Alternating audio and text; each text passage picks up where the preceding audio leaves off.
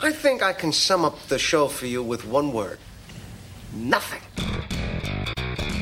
And now, giving you access to the locker rooms and the minds of the independent scene, here are the curtain jerkers of pro wrestling podcasting Mike Crockett Actually, I prefer to be called Maestro. and the Kingpin, Brian Milonas. He's the win, and nobody beats him. This is the Wrestling Podcast About Nothing on the New Age Insiders Network. Welcome to the Wrestling Podcast About Nothing, episode 57, presented by BDARadio.com.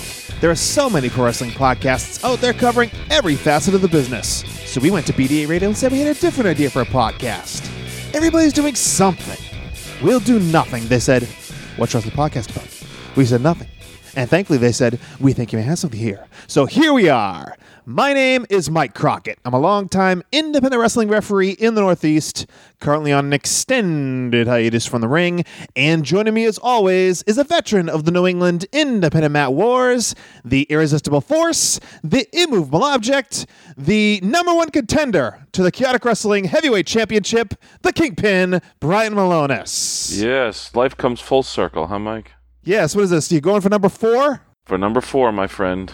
That's a record. That would be a record, right? It would be a record, yes. Because there's been a couple three-time champions. Handsome Johnny, perhaps. Mm-hmm. Yourself. Uh, Mhm. who else? Anybody else? I think Chase Del Monte. Okay, I think that's it. I don't know if Brian Fury is. I don't think he is, but I'm not sure on that. but this would be uh, this would be epic. It's always epic when I'm in there, Mike. I, I guess so. I guess so. Hey, I won the chaotic countdown on one friggin' leg on uh, Friday night, so uh, yeah, you were you were just telling me that you had a little a little issue there. Yeah, my knee's a little dinged up, but you know, it, it's okay. I can uh, kind of get. I think I got maybe got some cartilage or something floating around in there. So once in a while, the knee gets locked up on me, and I hobble around till I can get it back into place, and then I'm all right. So I, uh, you know, it was it kind of came out at the end on Friday night, and I I hobbled around very noticeably, and then I was fine. Uh, once I was able to sit down and kind of work out my knee a little bit, I was fine, and I walked I walked to the back completely fine. and then you you uh, didn't miss a shot. And the uh, following evening, you wrestled for Beyond Wrestling. That's correct. And uh, what happened at Beyond Wrestling? I'm hearing uh, rumblings of I lost dissension. 400 pounds, Mike. 400 pounds. 400 pounds of dead weight. Oh, I don't like where you're going with this. Your good friend Ace Romero. Yeah, well, he lost uh, every match that we that we wrestled, so I, you know, I don't hang around with losers. Huh. Did did you do this before? A fella did this on the WWE network?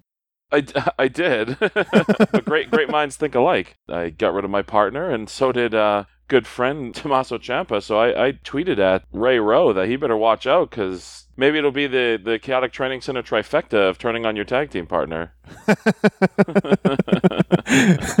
Sleep with one eye open, Ray Rowe. yes, yes. And I saw former guest uh, of the podcast, Maxwell Bauer, at Beyond Wrestling as well. really? Yeah, Well, he came on out, huh? he did. All the stars were out for Beyond. Wow. That's amazing. He walked in uh, literally two minutes after my match. so he came just in time. yes, exactly. All right, well, today on the Wrestling Podcast About Nothing on the NAI Network, after a lot of chatter this past week about the Indies and WWE, we're talking the myths and misconceptions of what goes on on the independent level of pro wrestling. Plus, we've got your promo about nothing and a whole lot more. So let's get right into this, Brian. Uh, of course, everyone's talked about it, this uh, Randy Orton stuff on Twitter there was something put out there by Rip Rogers talking about the typical indie match, uh, which I mean, to me was kind of funny. I don't know. I don't know how you felt about it, Brian. yeah, it was funny. yeah, I mean, it's yeah, it's a little haha, a little haha yeah, for I people. don't, I don't, you know, don't take yourself too seriously. You know, just it was funny. Right, and and then uh, Randy Orton retweeted it, and things started to uh, go south in terms of the internet wrestling community. Brian. Well, I think what really got people pissed off was his tweet at Bully Ray.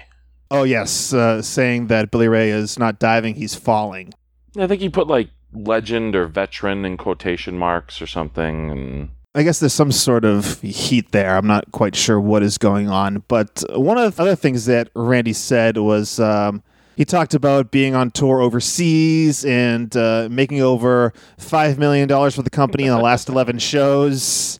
And uh, yeah, and it's not doesn't add up to sold out crowd of 150 paying eight bucks at, At the armory. armories, yeah.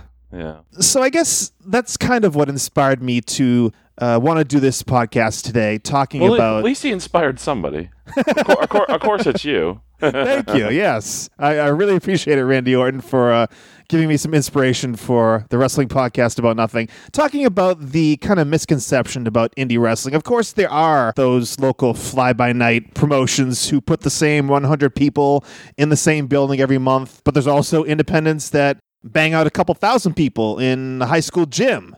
So we're going to try to address a lot of these uh, myths about the independent scene and maybe even confirm some of the myths that are out there. First of all, Brian, the misconception that, I mean, I don't know if it's a misconception as much anymore, but people make a living wrestling on the independents. I mean, back in the day, this was a complete misconception. Maybe not a complete misconception, but for the most part, you couldn't pay your rent working independent shows. Yeah, I think there's a couple of different types of people on the in, uh, on the indies who are quote unquote just wrestlers. There are those who somehow find ways to for living arrangements and things of that nature on the on the cheap and uh, don't really make all that much, but also don't have a regular job. And then there are those who truly do make a a, a living on the indies. So you're talking about like uh, the guys that like name independent wrestlers, uh, people that can actually get a good payday. They get their airfare and hotel paid for. They get flown all over the country, and plus, you know, they get that that T-shirt money. You know, uh, so these probably guys that are either coming off a run in like a prominent company, or I mean, it could just be guys that are good at promoting themselves. They have a good social media presence. Yeah, I, I mean, I, I think of a guy like Tommaso Ciampa, who Right. left Ring of Honor, bet on himself, and then was actually making a honest to God true living on the Indies before he was signed to WWE. Like a really good living, you know. Like Yeah. I mean, you know, I'm not going to discuss figures or numbers or whatever, but you know, was was doing really well for himself. You know, and then you kind of got the guys who just live at home still, or live with a friend or something, or living on somebody's couch, and they're getting you know fifty or seventy five dollar paydays and just not working during the week. You know, and that's tough to me because I I think, especially when you think about I, I, I mean, unless you're a guy who, if you're married, maybe your wife has a job where you have insurance, or you're making enough money where if you were to get hurt for an extended period of time, you can afford medical care, or you can afford your own insurance, and you can live if you got hurt and you're out for a while. Then I think that's when that's the type of guy who should be just quote unquote living off of pro wrestling. But if you don't if you don't have some nice savings and you can't afford health insurance or don't have another means for health insurance or something along those lines, you you probably should have some sort of job. I think on, you know, and not to say don't don't pursue your dreams or anything like that. And I mean, Lord knows, for years, me and you had a very had a, kept a job that maybe wasn't the most lucrative job on on earth, but it was a steady job, and we could have the flexibility to chase our dream. Right. And someone like uh, Warbeard Hanson, a friend of ours, I think we even talked about this in the podcast we did with him way back when. Uh, he had. Uh, he worked with us at one point, and then he went to another job that uh, you know paid him better money, and still, for the most part, gave him flexibility until it became a little too much with you know trips overseas and stuff like that. yeah, But- and then yeah, he kept that job until he was making considerably more than what he was making at that job. you know, he he made sure that you know, I, I mean, Warbeard was smart. He waited till he could he could make a true living. You know, and, and whatever that number is in, in people's minds. You know, I, I'm not going to tell people what to think a, a good wage is, but I I have in my mind hard numbers. You know, of what I would need to make in order to not keep a steady employment. You know, in my real life. of course you have a you know two income household. I mean, these guys, I mean, like that you mentioned that. Know, maybe it's a good thing you don't have that responsibility. It's, I mean, I, love to not have that level of responsibility and just be able to, uh, you know, as you said, live on people's couches and be able to just go to the gym and, and wrestle. But it's in this day and age, I mean, especially where you and I are now in life, that wouldn't be feasible.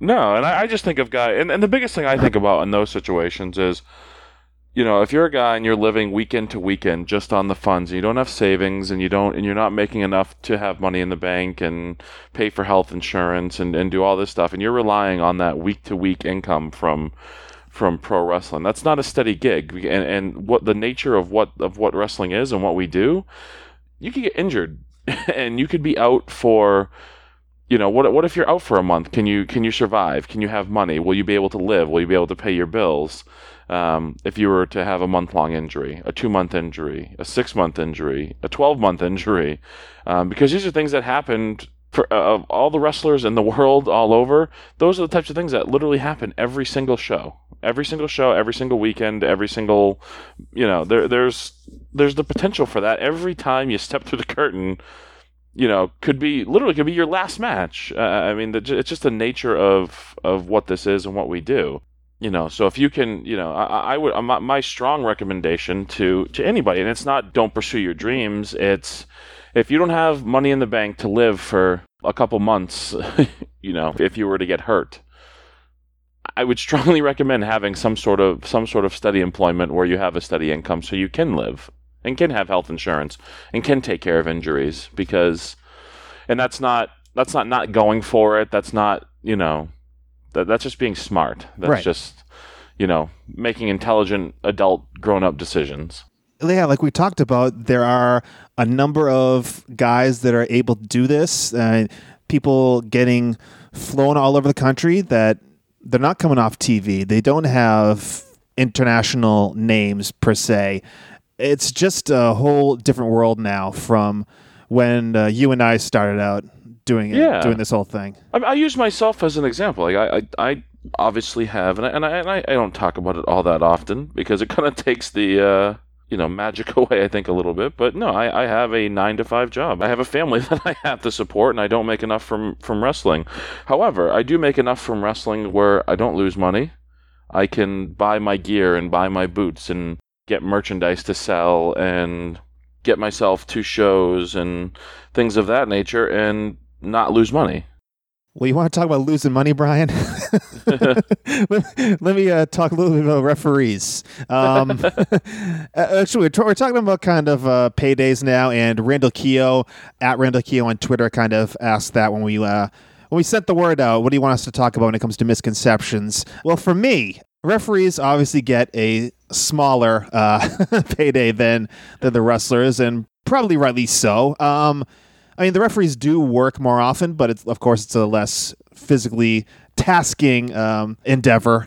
But I mean, I went- I would go to Delaware. I went to Delaware for probably oh, it had to be over a year, traveling to the ECWA, which is one of the like really early independence when it comes to um, professional wrestling. And it was a seven hour drive each way, Brian. And you know this because we did this drive a number of times together, uh, barely speaking to each other.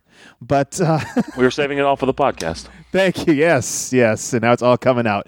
But uh, I will I will let you know that for these seven hour drives each way, when I ref my matches, you know, I ref half the show basically. So, you know, four or five matches. My payday was fifteen dollars. Oh my goodness! wow. And I did this for a long time. I I lost thought, I thought it was bad that I only got fifty. I lost money like, you know, when I stopped at the Cumberland Farms down the road, five minutes from my house to uh, begin the trip. But yeah, that's that's kind of the sacrifices Hey, you you make. that, that didn't stop you from getting that chicken and steak combo at the Texas Roadhouse every time, did it? no, it did not. That's why. That's why. That's why you were stuffing rolls in your pocket. All the peanuts you can eat, brother. Peanut. You, you brought. You brought in a, uh, a knapsack and uh, filled it with peanuts and rolls. Got to get home, brother. That's the way you got to do it. That's the way you got to do it. But yeah, I mean, that's kind of. I mean, Like I got a I got a kind of funny story about that about about free uh, free food at, at places and Okay. it's kind of a, it's an aside but it's a funny aside. So we were at uh, Chili's after a show. Where the hell was it? Somewhere like in Fall River or some someplace out there.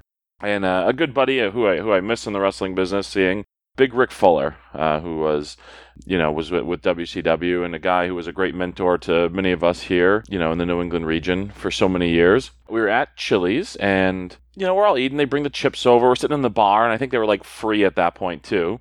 So we're eating the chips or whatever the first round, and, and then the waiter comes over. Oh, do you guys want more chips? Uh, yeah, yeah. And, and then it dawns on Rick. He goes, Oh, wait, these are these are free refills? yeah, bring a couple over. Bring some sour cream. Bring some. Rick was like a kid in a candy store uh, when he realized that the chips were bottomless and free. So Rick Fuller ate like a king that night for free. yeah, it's the kind of things you do. I know we talked about uh, Warbeard Hanson at one point where he has uh, we was very low on funds and he'd have his salad. He would go to the Fixins bar at Fuddruckers. Healthy leftovers too. Yes, he would. Uh, he would make himself a salad out of the. It's basically the dressing for a hamburger. They have lettuce there. They'd have tomatoes there. So he'd go there and you know not pay for anything. Just go over to the Fixins bar, quote unquote, and grab some Well, lettuce. he wouldn't. he wouldn't go to the Fixins bar. Oh, he, he'd have to he'd have to have somebody who He would who delegate that. food. Yeah, go to the uh, go to the Fixins bar and grab for him.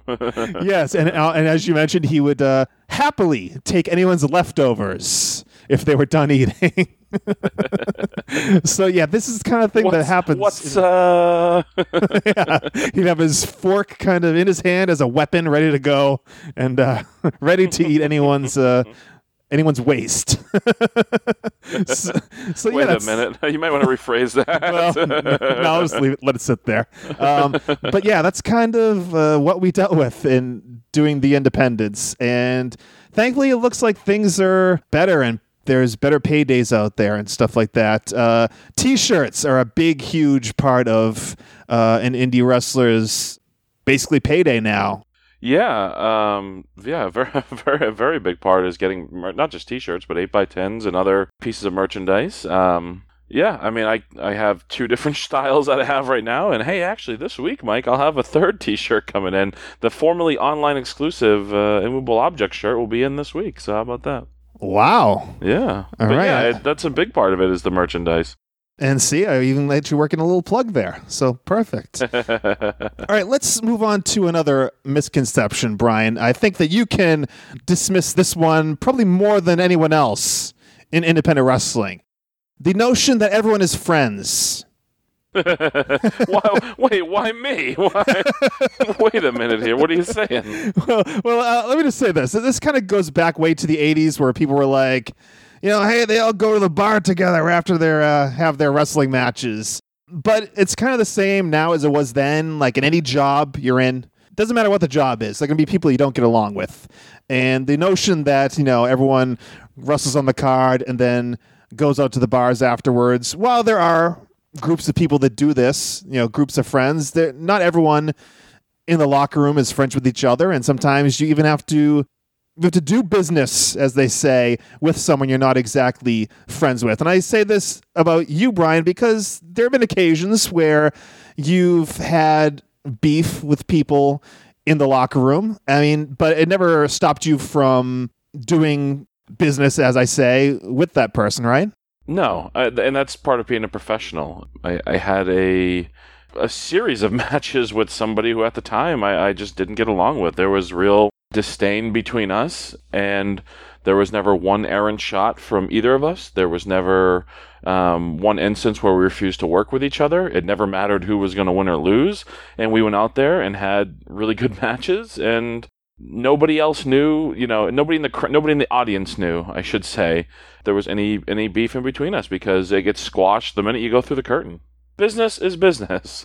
Right. But has there ever been any issues, you personally or with someone else, of someone who kind of handles something like that in the ring? Like maybe takes liberties Is there anything that you can think of? Um, I mean, never with me personally. Um, I, I I can honestly say I, I've never intended to try to hurt somebody or, or stiff somebody or, or you know anything of that nature my my entire career. No matter if I like them, we were best friends, or, or it, it, you know, ironically, I think it's it's your best friends that you end up hitting a little harder and, Right. and doing some of the the cra- your crazier stuff with. You know, um, you know, I've I've probably hit, haven't hit harder, and they and they and, and they've probably hit nobody harder than they've hit me than with guys like Max and and Warbeard and Tommaso and um, you know. Uh, some of our other friends, you, you tend to, I don't know, it's funny. when it, when it, when the closer you are, probably the harder you hit each other. But And probably on the flip side, the the more that there's might be an issue there, you don't want to be you don't want to be perceived that maybe you are stiffing a guy on purpose. So maybe you're even a little more cautious. Yeah, I mean, you know, if, a, a funny story was, uh, I think we talked about it on, on this podcast, where the Tommy Dreamer wanted to put me in a mask thing, and then uh, you and you and uh, Warbeard perpetrated a a rib on me where you put on my eight by tens a mask. yes, so so I acted all I acted furious, and I wouldn't talk to Todd, uh, or I wouldn't talk to Warbeard, um, and I, I I wouldn't talk to Jamie, and I said no, I'll see you out there, and I'll see you out there, and they legitimately thought I was going to go fight him in the battle royal. And then, and then, and then Warbeard tells a story that after I hit him with the first shot, he knew that I was just messing with him. So that's how I got my revenge. I let him think I was going to come out there and, and, and beat his ass, and then I didn't. All right, so let's move on to the next point here. You have to be good to be booked. let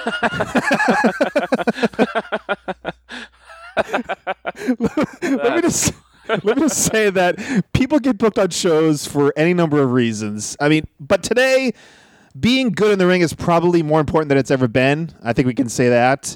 But there are a bunch of ways that guys that aren't necessarily like technicians, perhaps, uh, can get on a card. Well, yeah, and they're wide ranging too. They're anything from they add something different uh, and they have an interesting character to they're going to sell a lot of tickets to the show if you put them on it. Right. Yeah. There's there's guys you know that bring 20 people to a show when when they're on the card. So okay, he may not be the best. I I can think of an instance specifically uh, where a guy not really good in the ring, but we know he brings people with him. When he's on a show, he'll sell 20 or 30 tickets to his friends and they'll all come to the show and that's more money. So And that and that's how Mark Sherman became the chaotic wrestling heavyweight champion. No, I'm kidding. I'm kidding. Sherman's going to hear this and get mad. I am kidding. It was just a joke. that is not that is not the person I was thinking of. Uh, but as it turns out, this person didn't bring that many people to the show, so he wasn't around that long. Oh, I know who you're talking about.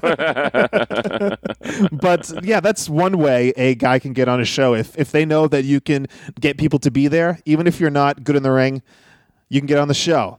What about if you do like other work from the company? If you run the website, if you put up posters, if you do behind the scenes stuff, they'll like they'll give you a spot. They'll say, "Hey, get in the battle royal." The hey, you know, go in there and put this guy over. There's a lot of it, it's not as prominent now, but I mean, there there were shows where uh, I've worked where there were only, there were only two or three of us getting paid, and then everybody else who was terrible, barely trained, shouldn't have been there, all worked for free. Or I've heard, I've literally heard of instances where guys paid promoters to to be on shows and wrestle certain guys.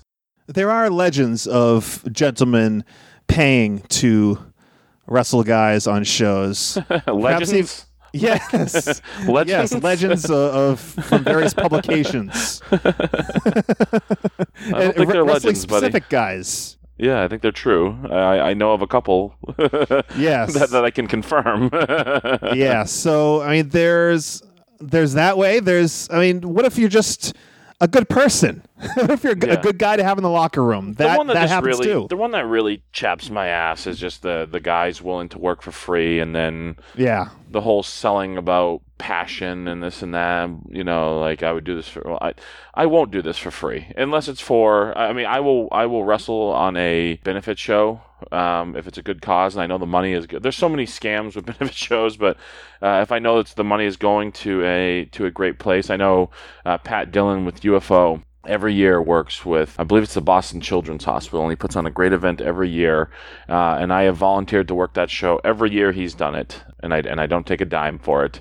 Even though even though Pat has offered, I will not take a dime for that show. It's a great cause. I know the money goes to a great place. The woman who puts it on with him uh, works her ass off to get people in the door to it.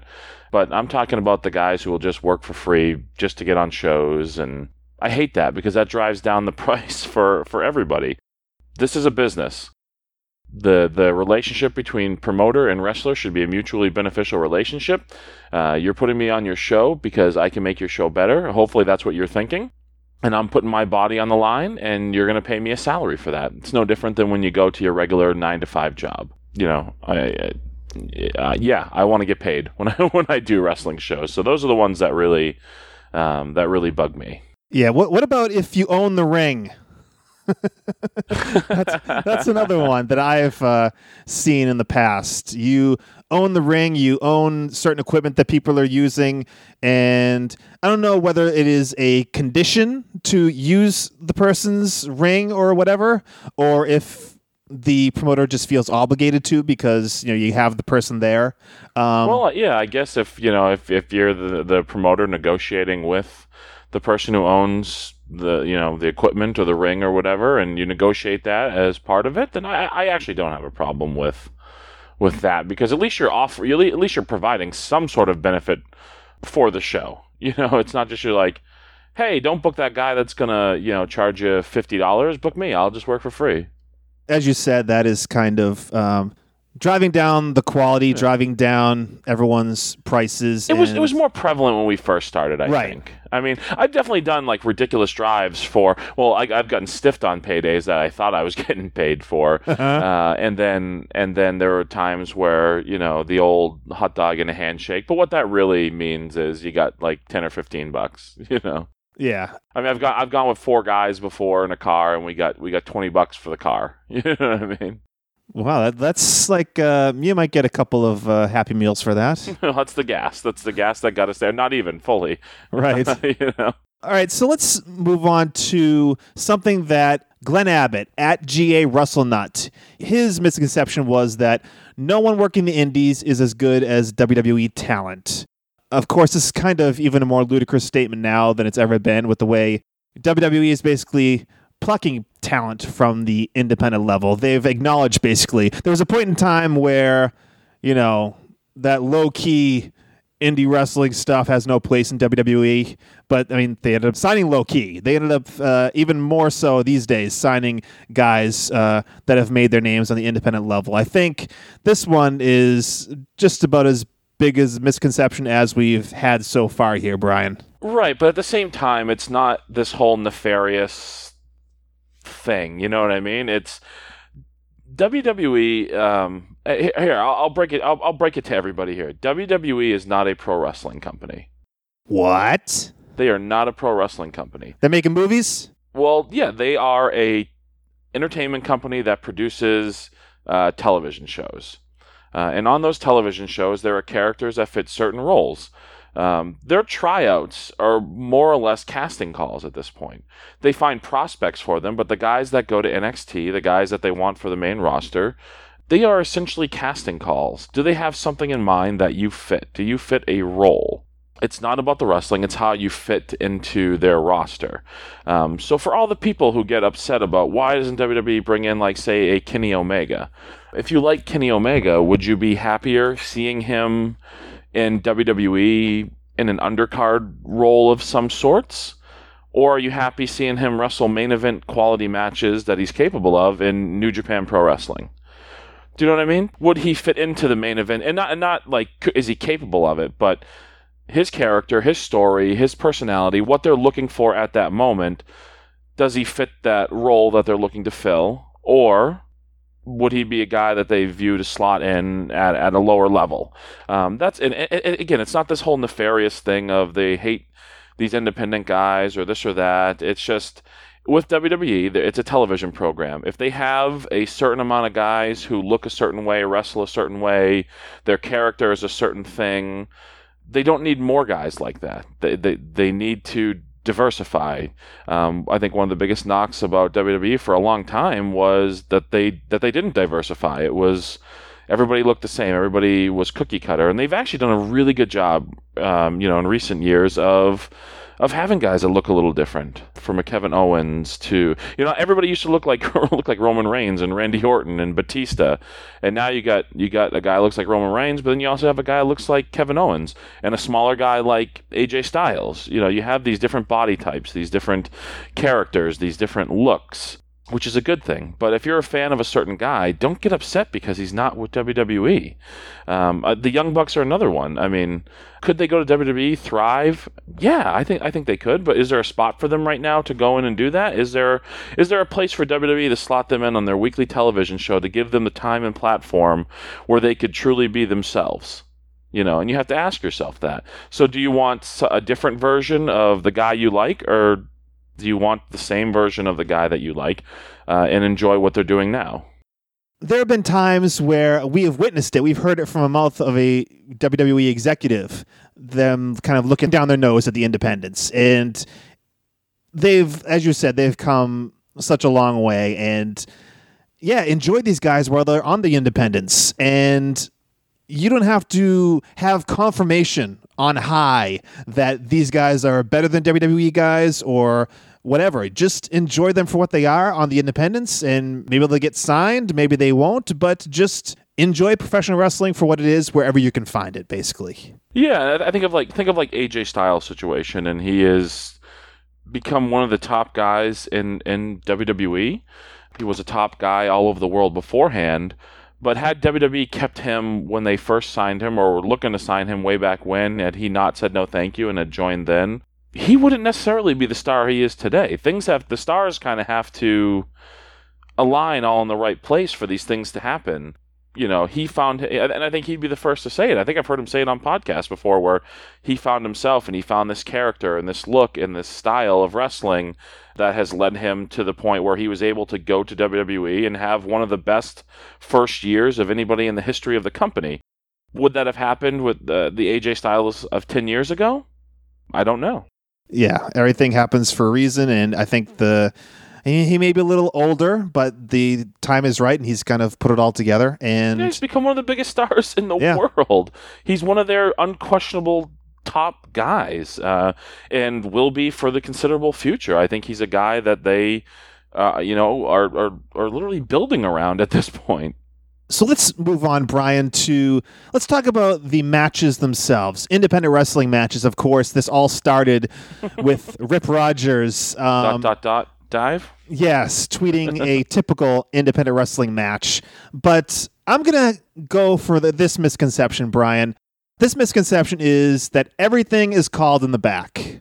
Again, this is probably, uh, I mean, a truer statement now than it's been in the past, especially for people just coming up. Um, but I think the best thing for a new guy to do is to kind of be thrown into the deep end and call something out there in the ring. I remember a time in chaotic wrestling.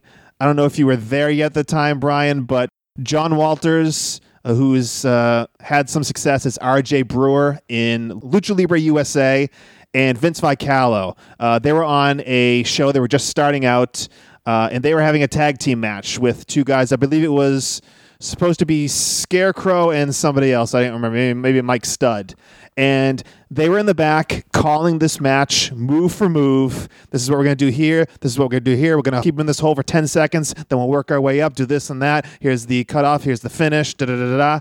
They called all this stuff.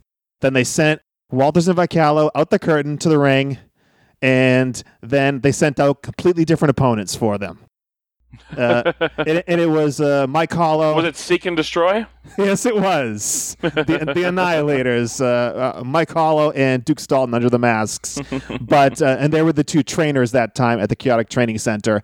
And so Walters, they're trying to teach these two guys a lesson. You can't call everything in the back and have I mean you can call everything in the back. You definitely can and people have done it, but to really feel the crowd, feel what's going on out there. A, lesson like this to send these two guys out there and completely blow up their match and go out there and call a tag team match in the ring in front of a crowd, it kind of prepares you for any situation. Like, you know, what if, Brian, what if someone blows a knee out during his entrance? And then has to try to get through a wrestling match. Do you know anyone like that? Thanks, thanks, Mike. Because I'm, I'm, not still having knee problems as a result from that at all. but uh, yeah, the, what do you think about this, Brian? Just the notion that uh, everything is called in the back. I know a lot of stuff is called in the back these days, but just the notion to go out there and walk and talk, as they say in the wrestling. Yeah, I mean, you know, the funny thing is, is it kind of goes in cycles. Because um, when I first came in, it was very much call everything in the back. It was call the match from bell to bell. Um, that's how I learned at first. you know, yeah. it's funny because even the way they trained us was, was, a little different when I first started.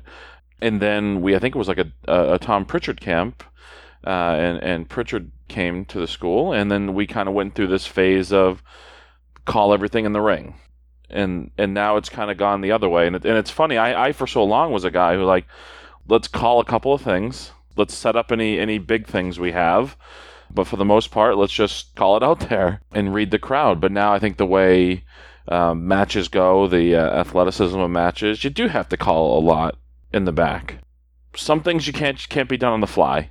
you know what I right. mean? Um, some things you have to set up, some things you have to walk through. I, is every match called like that? No, but I, I would say it's more prevalent uh, in, in in the world of wrestling now than it had been previously. And and it's funny thing is TV wrestling is uh, here. Here's the real funny thing. I think the guys on WWE TV now have a little more freedom than than they used to as far as calling stuff in the ring obviously when the match is being produced they have to have big spots so they have the right camera angles on certain things but I, I, know for a fact from seeing stuff firsthand that certain matches were written out like scripted from bell to bell i'll leave the wrestlers unnamed but i, I was i was at tv and and it was with max bauer and they brought us in the ring to walk through stuff with two guys and their entire match was written out on like three pages of like you know legal paper yeah. Belt, belt, and this was like main event guys. Like this was like the, this was like the like one of the main events of the show. Um, I, I believe it was a title match. So, and and I think now it's a little different in WWE. I think they, they do get a little more freedom to call stuff in the ring. And uh, again, obviously though, the the big difference with TV wrestling is. Um, commercials. yeah, you have to build either commercials or you want the, they want the right camera angles on, on big things. They want to make sure those are captured for people at home or if uh, WWE is really good at hiding a guy who was out, out of the ring and is coming out of nowhere for either breaking up a pin or hitting a move out of nowhere type of thing. They're really good with their cameras of of disguising that stuff. Obviously, it doesn't have the same impact as you know, it doesn't have the same impact for the crowd live there, and it's a little different on the indies where you are largely performing for the live crowd. But um, yeah, and, and, and that's the big difference too. You're you're in front of the live crowd. Um, but yeah, the, again, going back to the original point, I think it's I think it's a 50-50 proposition. I think I think there is a lot called in the back, um, but for guys in the business, you should be able to do both. You should be able to call a lot and be able to remember it and go through it. You also should be able to switch that plan up and, and call on the fly if need be. Right, and that's uh, to be a well-rounded performer. That's kind of the training that you should have, whether it's at a school to do that, um, you know, on your off time, or to you know, I know some people that will do like I don't, don't want to say lesser independent shows, but like smaller independent shows, just for the opportunity to say, "Hey, let's try something different." You know, this isn't the crowd I'm usually in front of, so let's try something different tonight. Let's go out there with just a finish, and let's just work out there and get to the finish and see how it goes. Sometimes you have to. Sometimes it's somebody's late to a show, somebody is, you know, I don't know, any number of things happen and you you have to you're like, "All right, well, we don't really have time." So Let's talk about the referee's involvement when it comes to calling a match. Um, I really don't get involved at all when it comes to calling the match. Uh, when I first started, um, I'll bring up someone that you brought up a little earlier, Brian, Rick Fuller. When I first started, I uh, would kind of hang around and listen and almost just be standing right there where guys were calling their matches. And I remember Rick Fuller uh, just turning to me, standing there listening and going, would you mind going away? so I, I that's I took that advice. Uh, I took that on board, if you will, and I, I from there I just kind of let the guys call the match, and I'll just kind of hang out, and you'll hear your name like being yelled across the locker room, and that means they kind of need you to go over some sort of false tag spot or a distraction spot. But I mean, if that's not the case, I just approach the guys before they go out and say, you know, what's the finish? Is there anything else I should know? And then we just go out to the ring and it happens. Sometimes, though, especially in tag team matches, I like to try to eavesdrop a little bit because in the indies, especially, some guys, I mean, I'll just say it, some guys don't take the care that they need to when it comes to figuring out their cutoffs and involving the referee. Um, a lot of times, in independent tag team matches, they won't consider the referee at all and just cheat right in front of me. And it just makes me look dumb. Uh, because usually, you know, for a cutoff, it's kind of an illegal double team. It's like, you know, the guy on the apron throws the knee into the guy's back as he comes off the ropes. And I'll kind of be in the back creeping, kind of paying attention to that. And I will know, okay, I have to distract myself at this point because just to make my so I don't feel dumb. And if you're staring right at that and that happens, it's just it's shoddy craftsmanship to me. So if I hear that there's going to be a spot like that, I will make sure that I uh, don't have my eyes on it. Like if they're going to do that spot with the uh, you know the knee to the back, I'll make sure I'm walking over to the babyface's corner and saying, "Hey, make sure you're holding that tag rope. Get back over there." I'll find a way to distract myself just hey, for my ref, own. look over there. Oh my god, uh, terrible. But uh, that's just kind of for my own to keep myself sane, uh, so I don't look like an asshole out there. But uh, Too late, Mike. but uh, for more on matches, Brian, how about this misconception? Moves make the match. Of course, moves are great. Moves are amazing. Uh, there's some guys that can do inconceivable things out there. I know the term move set is like a modern term that was probably created by someone on the internet because I didn't never heard it until I heard it on like a message board. Uh, when I was coming around um, back in my day, Brian, no one was talking about their move sets. Um, but I mean, to me, maybe it it's about moves. Maybe there it's somewhat about moves, but it's about the placement of those moves. It's about taking people on that roller coaster ride, as they say. Uh, Randy Orton referenced that typical indie match, and it's kind of funny because a lot of it is true. But you know, with the spectacular stuff people do, it's it, it- you have to put the stuff in the right place. Is what it comes down to.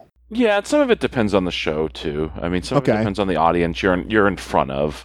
Um, I'll, I'll use the two the two shows I was on this weekend. I, I worked I wrestled for Chaotic Wrestling uh, Friday night, and I wrestled for Beyond Wrestling on Saturday. And again, largely wrestling fans are, are, are want to be taken for a ride. They want the story. But the fans at Beyond Wrestling expect a different style. They're there for a different style. They're a different type of pro wrestling fan. Where Chaotic Wrestling, we've been traditionally for kids or or people who who like more traditional pro wrestling with good Show to show storytelling. and yeah so you have to be able to understand the audience you're in front of and then craft your match for that audience because that's who you're playing to and understanding your audience and knowing your audience and what they're looking for and what they're what they're expecting but no i, I mean I, I think brian fury says it all the time you can teach monkeys wrestling moves it's do you know how to place them where to garner the most response the response that you want to get people uh, emotionally invested in your match.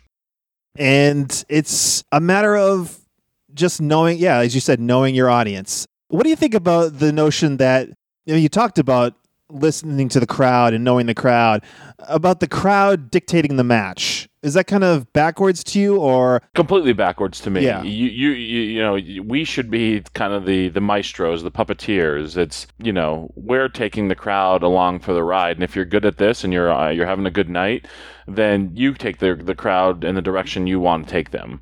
Having said that, you can go out there and you have a plan and you start to try to execute it, and they're just not buying it. But again, that's also part of knowing your audience, knowing what you're playing to or who you're playing to more accurately.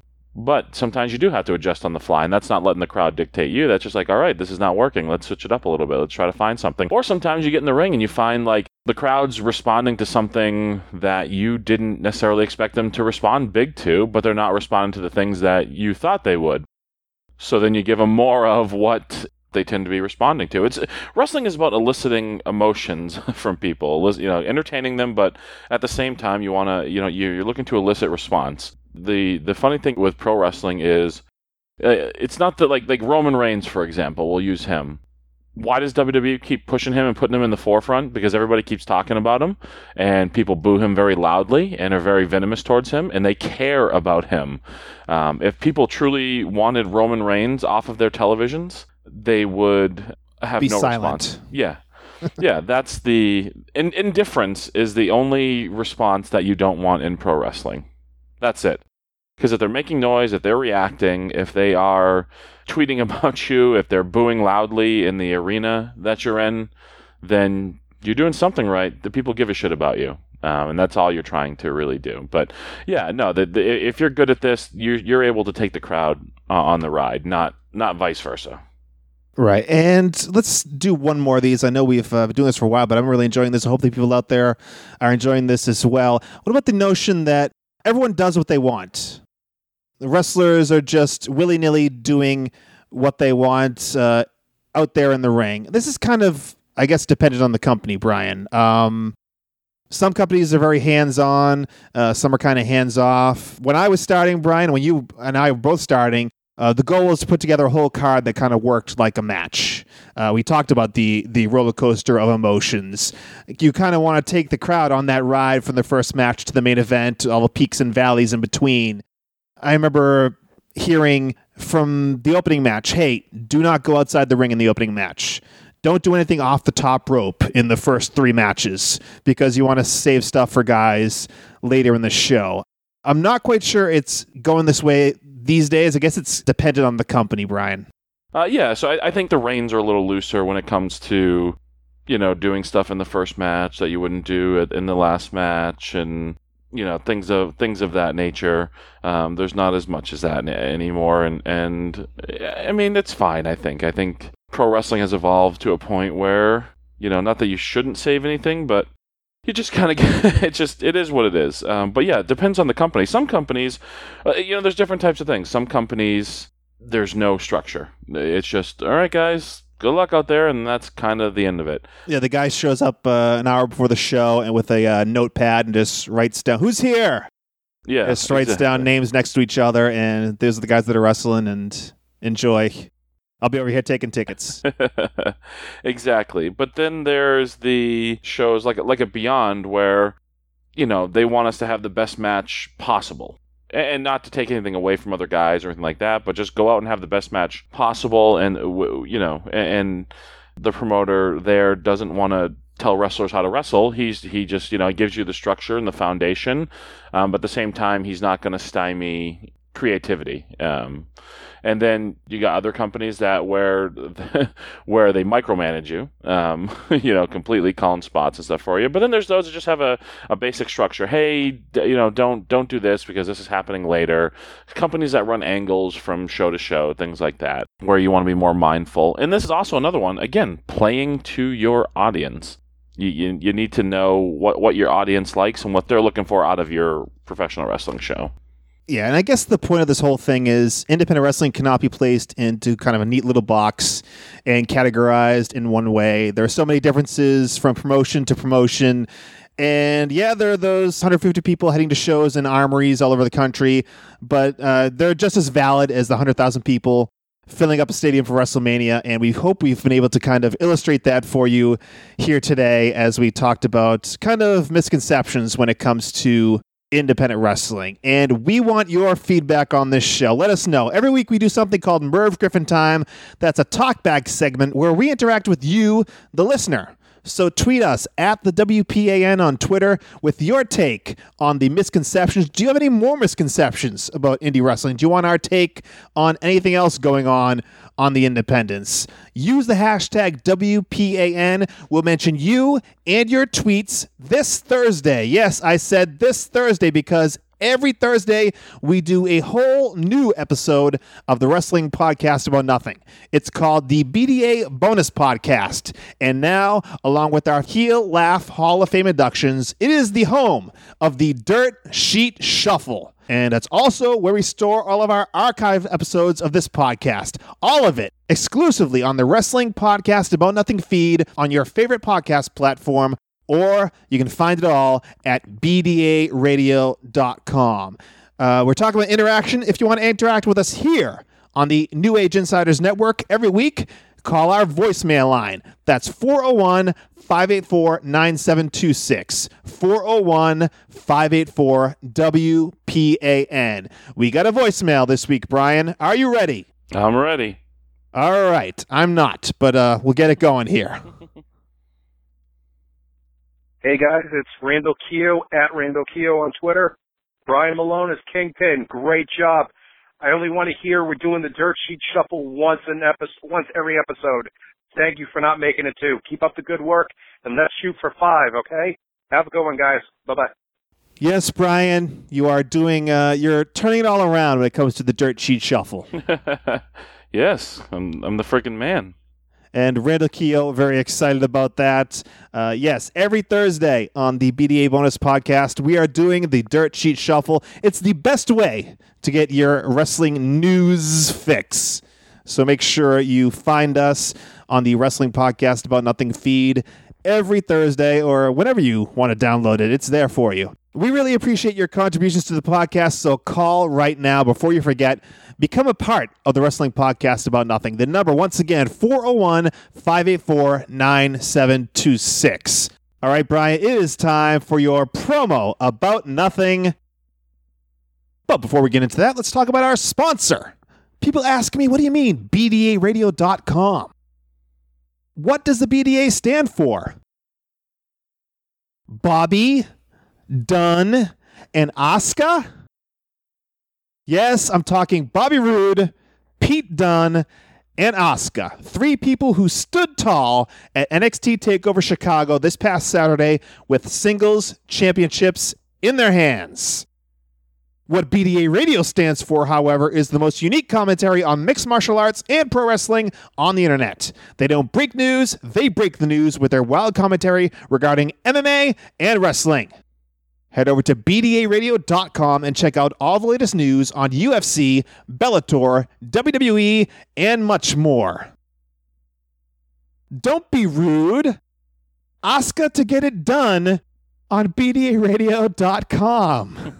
oh, fuck, how terrible. I'm disgusted with myself on that one.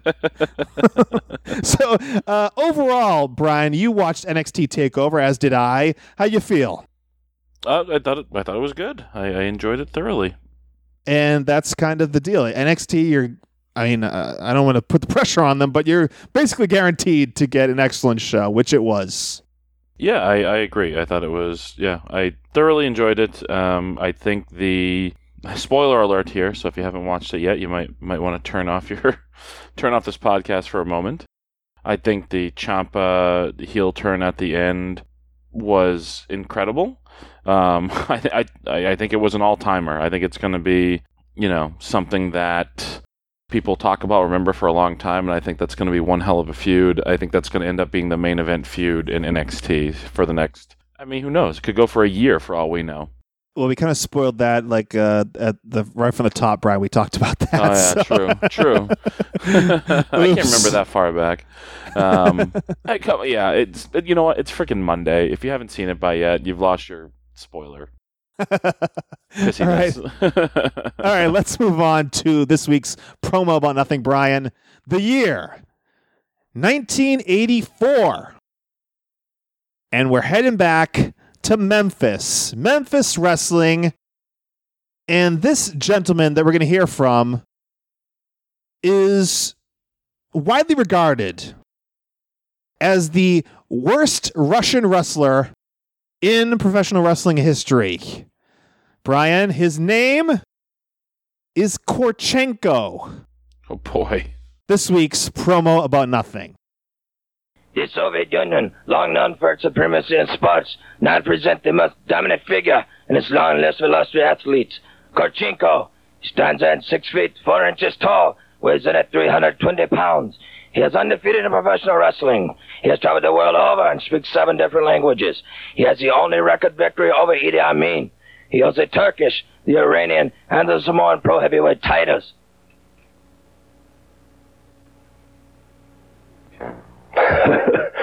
you Americans have some foolish ways. You bring your lights, your cameras, and this TV interviews, this this type of thing interrupts my daily regiment. I do not understand this. I I do not need TV interviews. I I do my talking in the ring. Ha! That must be the American way. You wonder that if I hate the American people so much, then why am I here? But let let me let you understand one thing. I do not hate the American people. I feel sorry for them. The American athletes, they waste their time making television commercials, ET commercials.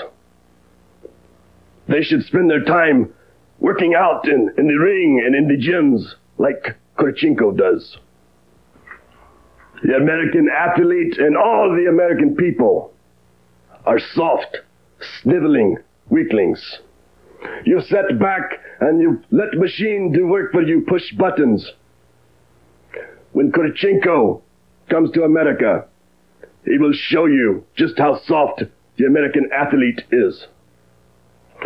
But there is one thing that I love about America, and that's the American dollar. And I will take minty, minty of them back to the homeland. That took minty, minty minutes to watch, Michael. yeah, Korchenko. that accent was something else. He speaks seven languages, Brian. Does he? Why did he choose? Why did he choose to speak to us in English?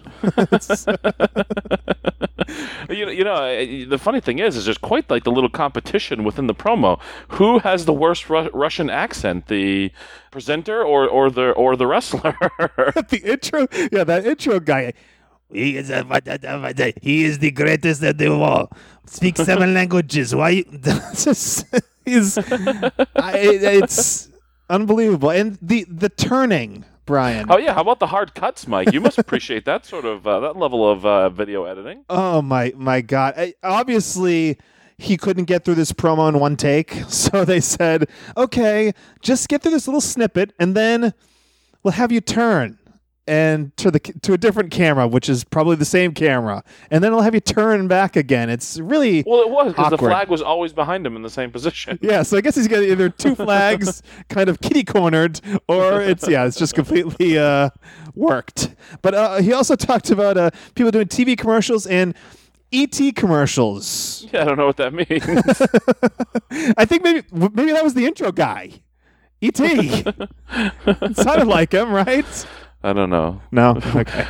I don't. Uh, I don't think there's minty minty people like Korchenko, Michael. Thankfully, thankfully. Uh, Why the pronunciation of Minnie as minty? I, I do not know. I do not know. He almost, you know, I, I didn't think he was Russian until that pronunciation. I was like, oh, maybe he is.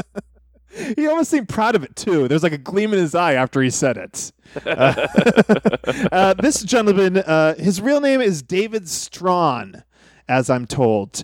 And he actually has another claim to fame besides being the worst Russian in history. Oh boy, um, Mike, these when you present these things, they always go to like a freaking weird, horrible place. no, no, no, no, It's it's not that bad. Well, it's bad because it's reality TV. But he was a part of a reality TV show on the History Channel called Big Rig Bounty Hunters.